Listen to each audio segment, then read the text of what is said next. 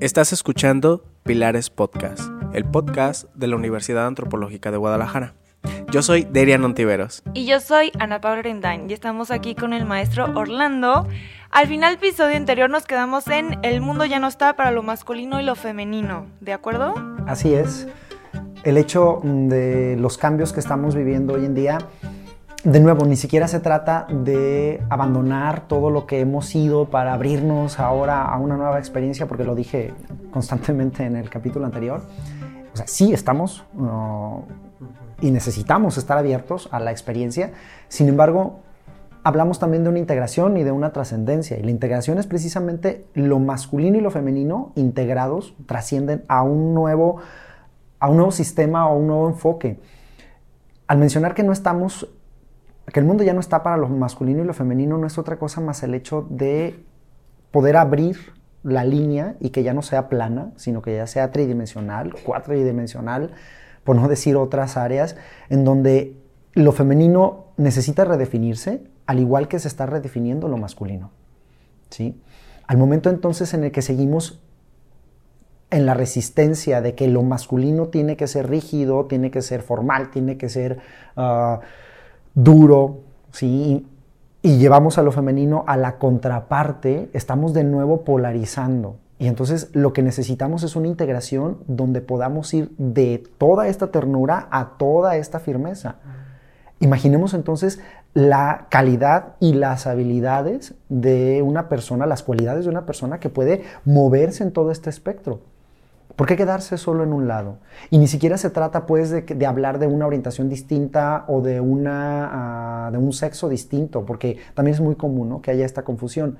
al hablar de que lo masculino y lo, femenino necesitan redefinirse, es el hecho de, de encontrar estos elementos y de cómo entonces, pues, ¿estamos preparados? Sí, yo considero que estamos preparados para el cambio, porque además es inevitable, aquí está, y porque todo el tiempo lo hemos hecho. Claro, pero también siento que se tiene que tomar en cuenta como una, un equilibrio y no irse como al extremo.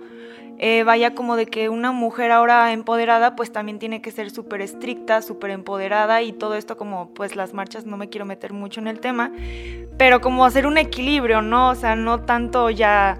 Sí, claro, porque mira, de nuevo se vuelve una trampa en donde si yo soy preferentemente femenina, femenino, y ahora quiero entonces vivirme en lo masculino, tendemos, ¿sí? En este, en este binomio a masculinizarnos, dejando atrás nuestra feminidad. Y lo mismo sucede con lo masculino hacia lo femenino. El hecho de que podamos integrar estos elementos es que eh, mencionaste, ¿no? Esta cuestión, este movimiento ah, social en donde sí efectivamente encontramos una feminidad que se masculiniza, pero no es una feminidad que se diversifica, sino solo se masculiniza. Pasamos de un polo a otro. Entonces ahí es en donde necesitamos, necesitamos tener un cuidado de no ir de un extremo a otro, ¿no? Ya lo decía Aristóteles, la, virtud está en el centro. Y entonces al momento de poder llegar a este punto central, es tan sencillo como tomar de uno o de un extremo o de otro. Si estás en un extremo solo puedes tomar lo que está cerca de ti, pero al momento de estar en el centro puedes tomar lo que está a cualquiera de los lados, ¿sí? Ahora, en una alta conciencia o en una conciencia ah, desarrollada, ampliada, imagina entonces la voluntad que tendrás para elegir ahora aquí, ahora acá, ahora allá. O sea, ya no se trata pues de, pues no tengo de otra más que ser esto, sino poder entonces elegir entre la gama ¿sí? de patrones y de colores que está a nuestra disposición, porque la vida lo hace de esa manera generamos este sesgo, decíamos en el capítulo anterior, de cómo es que, ah, porque eres de esta determinada manera, entonces ya te llevo a lo femenino o a lo masculino. Cuando en realidad no se trata de eso, sino la cualidad es en sí, sin género, pero yo la he adjudicado a un otro de los géneros. Y hablando en una cuestión de género, desde lo masculino, desde lo femenino. Y hago hincapié en esto porque de pronto entonces entramos en esta discrepancia o en esta imposición también social de que el hombre va con lo masculino y la mujer va con lo femenino. Entonces, de ahí se genera también esta, esta división en donde ya tenemos que buscar ahora cómo relacionarnos de mujeres a hombres y de hombres a mujeres. Pues son cualidades, son habilidades. ¿Sí? Y no tendría que ver con un sexo o con un determinado género a menos de que entonces yo lo haga de esa forma, ¿sí? El poder personal siempre va como con este conocimiento, ¿no? De, uno mismo. El género, el, el, ubicarte, a final de cuentas, sería cerrar tus posibilidades, porque te estás yendo a uno de estos polos, ¿no? ¿Cómo podemos sacarle partido entonces, estando en el centro? Porque a mí todo el tiempo me educaron para estar en uno de los dos polos. Claro. Estar en el centro, para mí es un desconocimiento, yo digo, esto es... ¿Cómo, ¿Cómo le saco partido? y mira, esta situación ni siquiera es tuya, ¿eh? O sea, es en general, porque así hemos sido formados social, culturalmente. Lo interesante de esto, Derian, es que me, me dices hace un momento, a mí me educaron para estar en uno de los polos, en el masculino, quiero pensar. Sí, sí. queremos pensar. y en el momento en el que tú dices, bueno, yo me quiero ir al centro por tu historia de vida y por las decisiones que has tomado, y dices, es que el centro es desconocimiento. Derian, yo te pudiese preguntar, ¿cuánto conociste de tu extremo masculino?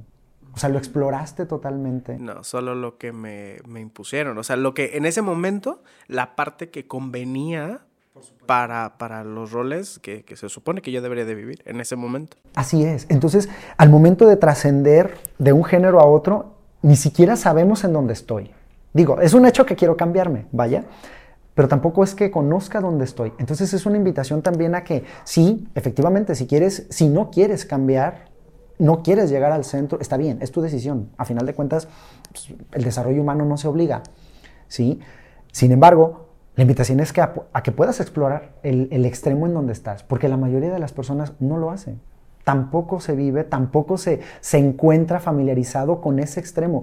Y ya de ahí podemos abrir esta posibilidad de que al momento en el que exploro mi extremo, pues me voy a dar cuenta que en realidad los recursos en este extremo no son tan favorables y tampoco son infinitos.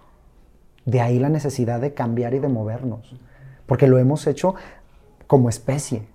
¿Sí? O sea, ni siquiera es, digo, para quienes eh, hablamos de una cuestión eh, antropológica, biológica, hasta por especie, ¿no? Lo hemos hecho porque ahí es donde está nuestra supervivencia. ¿sí? Y, esto nos da eh, para seguir hablando ¿no? de, de, estas cuestiones en donde la biología nos ha mostrado ciertos rasgos, pero al momento de utilizar estos rasgos utilizamos los que nos convienen. ¿sí? Hay un estudio, por ejemplo, hecho ah, con hienas, me parece, si mal no recuerdo, y las hienas hembras pues están más, son más grandes y entonces evidentemente pues someten a los machos. Y se dio por hecho en algún momento de que pues es que las hienas como son más grandes pues entonces pues, por eso ganan. Cuando entonces después siguieron, siguieron haciendo los estudios y descubrieron cómo es que gozan de una mayor aceptación social las hienas dentro de su grupo. Y entonces, por lo general, son las mujeres, independientemente de si son grandes o no. Entonces, esto nos abre a la posibilidad de que ni siquiera es porque sea un rasgo masculino, el hecho de, ay, es que como son más grandes, son más temibles y entonces se ven más feroces y para nada, que son características que de pronto en el ser humano, pues es muy claro, ¿no? El hecho de decir, no, pues es que el hombre puede más. ¿Sabes la cantidad de veces en que me he cuestionado si hago o no un determinado aparato en el gimnasio porque veo que la chica que está sentada puede cuatro, cinco, seis veces más de lo que yo puedo. Sí. Pero ni siquiera pienso, afortunadamente, digo, hoy puedo asegurarles que no pienso en que, ay, pero es una mujer, ¿cómo puede? No, porque yo entiendo y reconozco, ¿sí? Que quizás esta mujer tiene un año, dos años, tres años, cuatro, cinco meses en una práctica constante y yo conozco mi práctica y yo sé entonces que no vengo todos los días y que no estoy tres, cuatro horas. Entonces, lejos de que sea mujer, digo, ella tiene más tiempo ahí. Y eso la ha dotado de mayor fuerza y de mayor habilidad y de mayor técnica para poder levantar todo ese peso. Entonces, ¿qué es lo que hago? Observo. Y si es necesario, pues pregunto, oye, ¿cómo es? Si esto fuera desde mi ser hombre y desde mi extremo masculino, estaría violentado incluso por esta chica al momento en el que haya ah, puesto en duda mi virilidad ante la fuerza que yo como hombre debo de tener. Y todavía más, digo, tendría que hacerle todo un, ah, un, cortejo, ¿no? Para que en cuanto se levante el aparato yo ponerle el doble para que vea que soy un macho fuerte, ¿no? Y me elija para la reproducción. Afortunadamente tenemos un lóbulo frontal que nos salva de todo este tipo de elementos. O bueno, tendría que salvarnos, ¿no? En esta parte donde llegamos como sociedad, ¿no? A, este desarrollo humano, forma parte del desarrollo reconocer los géneros. ¿Cuántos géneros hay? Vaya, esa es una pregunta muy difícil y la verdad no la voy a responder por respeto a todos aquellos que nos van a escuchar, porque encasillar en, una cantidad determinada no, no, no me atrevería. Sería injusto para mí, para ti y para todos aquellos que nos van a escuchar. Dado que es tan cambiante, tan diverso esta situación que yo puedo decirte, ah, son cinco, porque esos cinco son los que he leído y conozco académicamente. Esa es la clasificación oficial, vaya, si tú quieres. Pero lo cierto es de que si me voy a un escenario eh, cotidiano, ¿no? O sea, un antro, un bar, un café, una tarde en una calle, puedo entonces encontrarme con una infinidad de géneros, porque el mismo género femenino puede diversificarse. O sea, así como no encontramos a un hombre que es igual a todos los hombres, ¿sí? Encontramos entonces también un masculino que no es igual a todos los masculinos. En este mosaico de género, entonces sí puedo tener más rasgos de uno o de otro, pero ni siquiera eso. ¿sí? Daphne Joel, otra investigadora um, bastante reconocida en el área de las neurociencias y de eh, la cuestión de género, ha revolucionado el tema porque precisamente lo ha hecho con datos duros, de esos que les gustan a los masculinos, en la ciencia, vaya. Y entonces, esta mujer en, en, alguna de sus obras eh, plantea un ejemplo, ¿no? Y nos dice, si el cerebro pudiera dividirse en tres regiones o en tres áreas, A, B y C, mayúsculas para lo femenino, minúsculas para lo masculino, o viceversa, para que no te sientas atacado, ¿sí? Si nos escuchas, ¿sí? A, B, C, eh, mayúsculas, ABC minúsculas. Pudiésemos decir entonces que un cerebro típicamente femenino es un ABC mayúsculas y uno típicamente eh, masculino ABC minúsculas. ¿sí? Y entonces, difícilmente, dice Joel, difícilmente nos podemos encontrar con un cerebro que cumpla el ABC y el ABC. Difícilmente. Pero vaya, si entonces encontramos que una mujer es ABC mayúsculas y C minúscula, pudiésemos decir que es más femenina porque tiene dos mayúsculas que masculino, ¿sí? Entonces, vamos bien hasta aquí. Si encontramos a un varón que es AB eh, en minúsculas y una C en mayúsculas, pues lo contrario, ¿no? Digo, este es el binomio de género, es fácil de entender. ¿Qué pasa entonces cuando encontramos a un A mayúscula, B minúscula, C minúscula? ¿Sí? Esta chica tiene más rasgos masculinos. ¿Ok?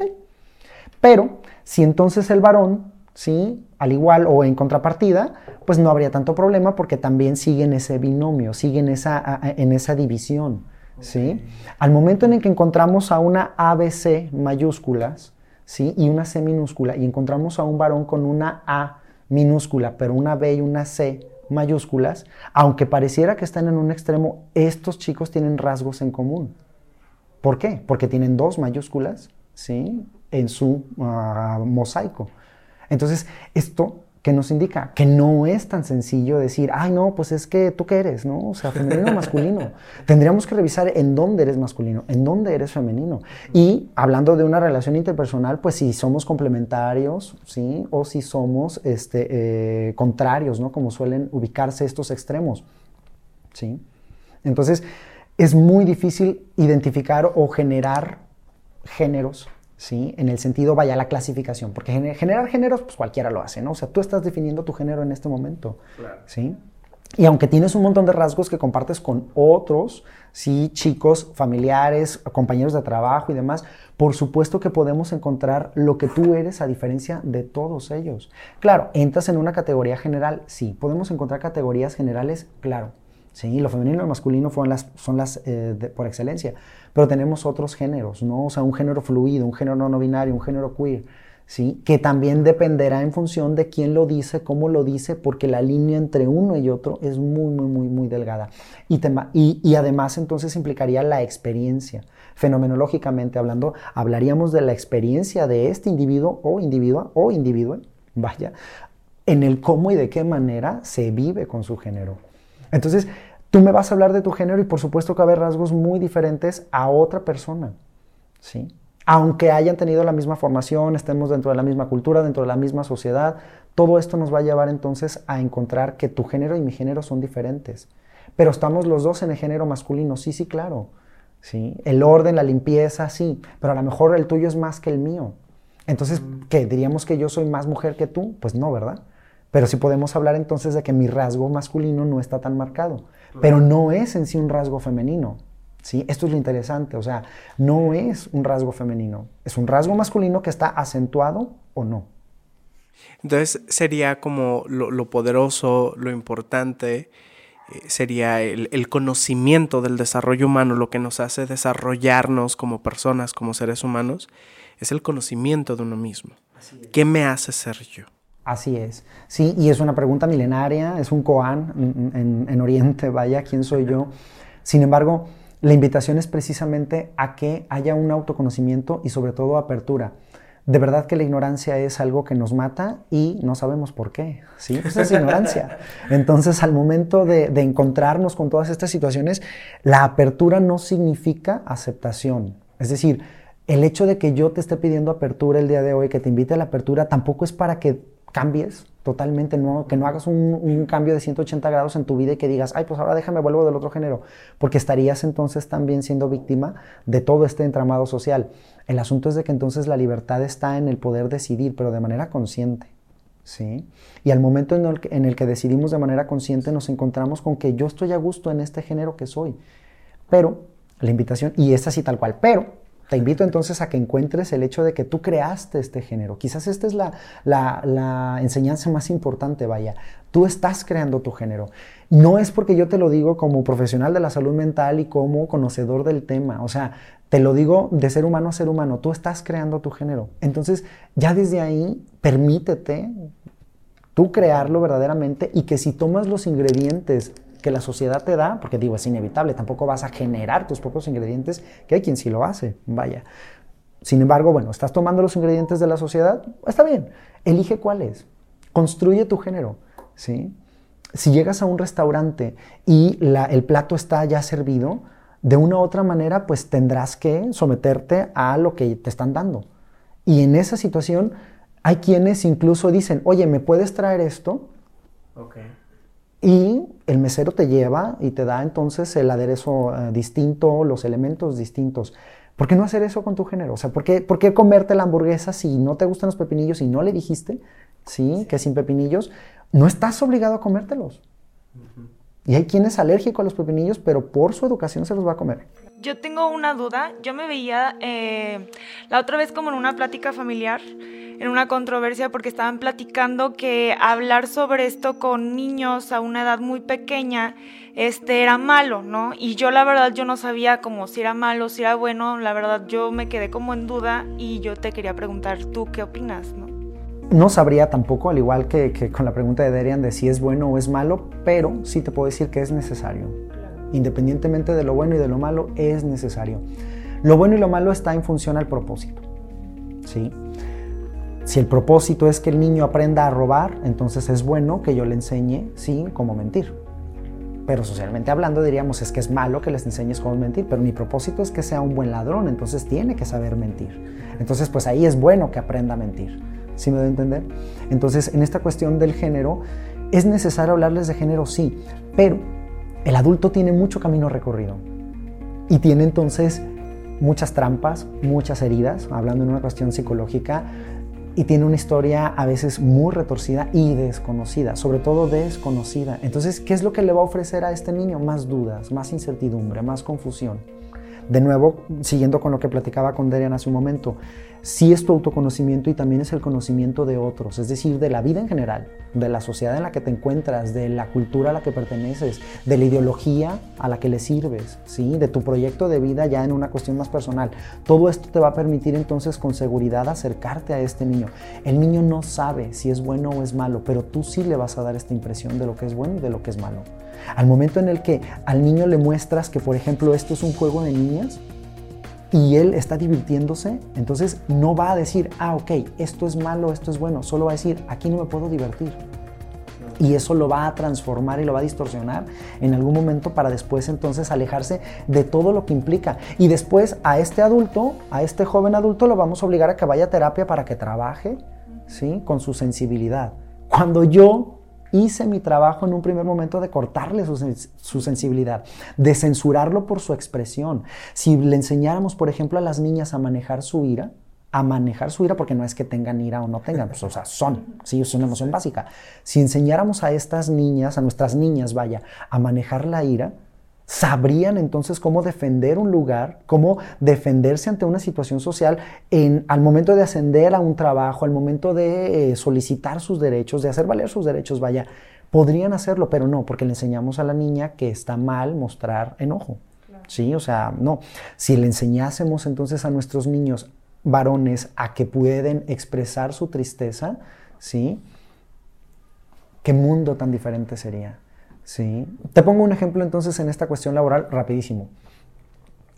Efectivamente las mujeres, por no entrar en detalles, ¿no? De cuántos estudios, quién dijo y cómo qué, pero vaya, las mujeres son más propensas a, expresar ansiedad y a enfermarse y a estresarse, ¿sí? Ciertamente. Los hombres entonces pues aguantan más. Bueno, ok. Al momento de elegirlas para un trabajo, si es un trabajo que necesita tomar decisiones eh, bajo un ambiente de presión y demás, pues por supuesto que vamos a buscar que sea un varón porque es más frío, porque es más resistente, porque es más lógico, porque su hemisferio izquierdo le va a permitir poder solucionar con practicidad, etc. Efectivamente, entonces la mujer pues queda descalificada. Ok, la estadística nos dice entonces, y nos ayudó la estadística a entender que es más conveniente el varón para el trabajo. Sin embargo, la estadística también nos dice que las mujeres son más propensas a asistir a terapia que los varones. Entonces este dato pues te puede indicar que la chica va a hacer cargo, se va a hacer cargo de sí misma y que cuando entonces entre en estrés y demás, pues va, va, a resolverlo.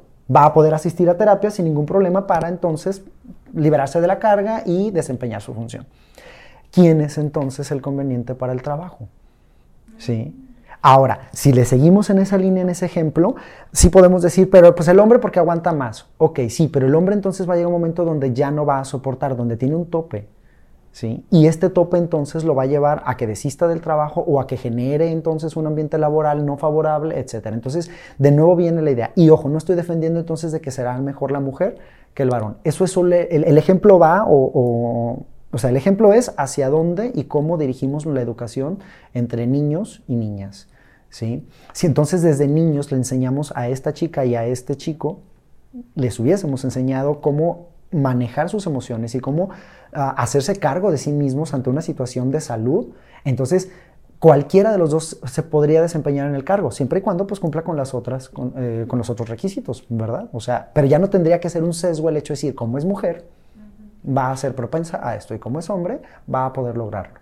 Es una inversión. Ahora, la empresa obviamente, pues hay algunas empresas que no tienen este plan para que la chica vaya a terapia, ¿verdad? Entonces la chica va a pagar por su terapia y el chico pues no. Entonces, de nuevo viene ahí el sesgo. ¿Sí? Si hiciéramos entonces eh, eh, el ejercicio ¿no? de que las características que hay entre un hombre y una mujer, pues entonces de nuevo caemos en esta idea de que, ah, es que como es hombre, va a tener todas estas. Y no es así se espera la capacidad de resolver. ¿no? Así es. Yo siempre he mencionado, y con esto me gustaría cerrar eh, el episodio del día de hoy, que de verdad das para mucho.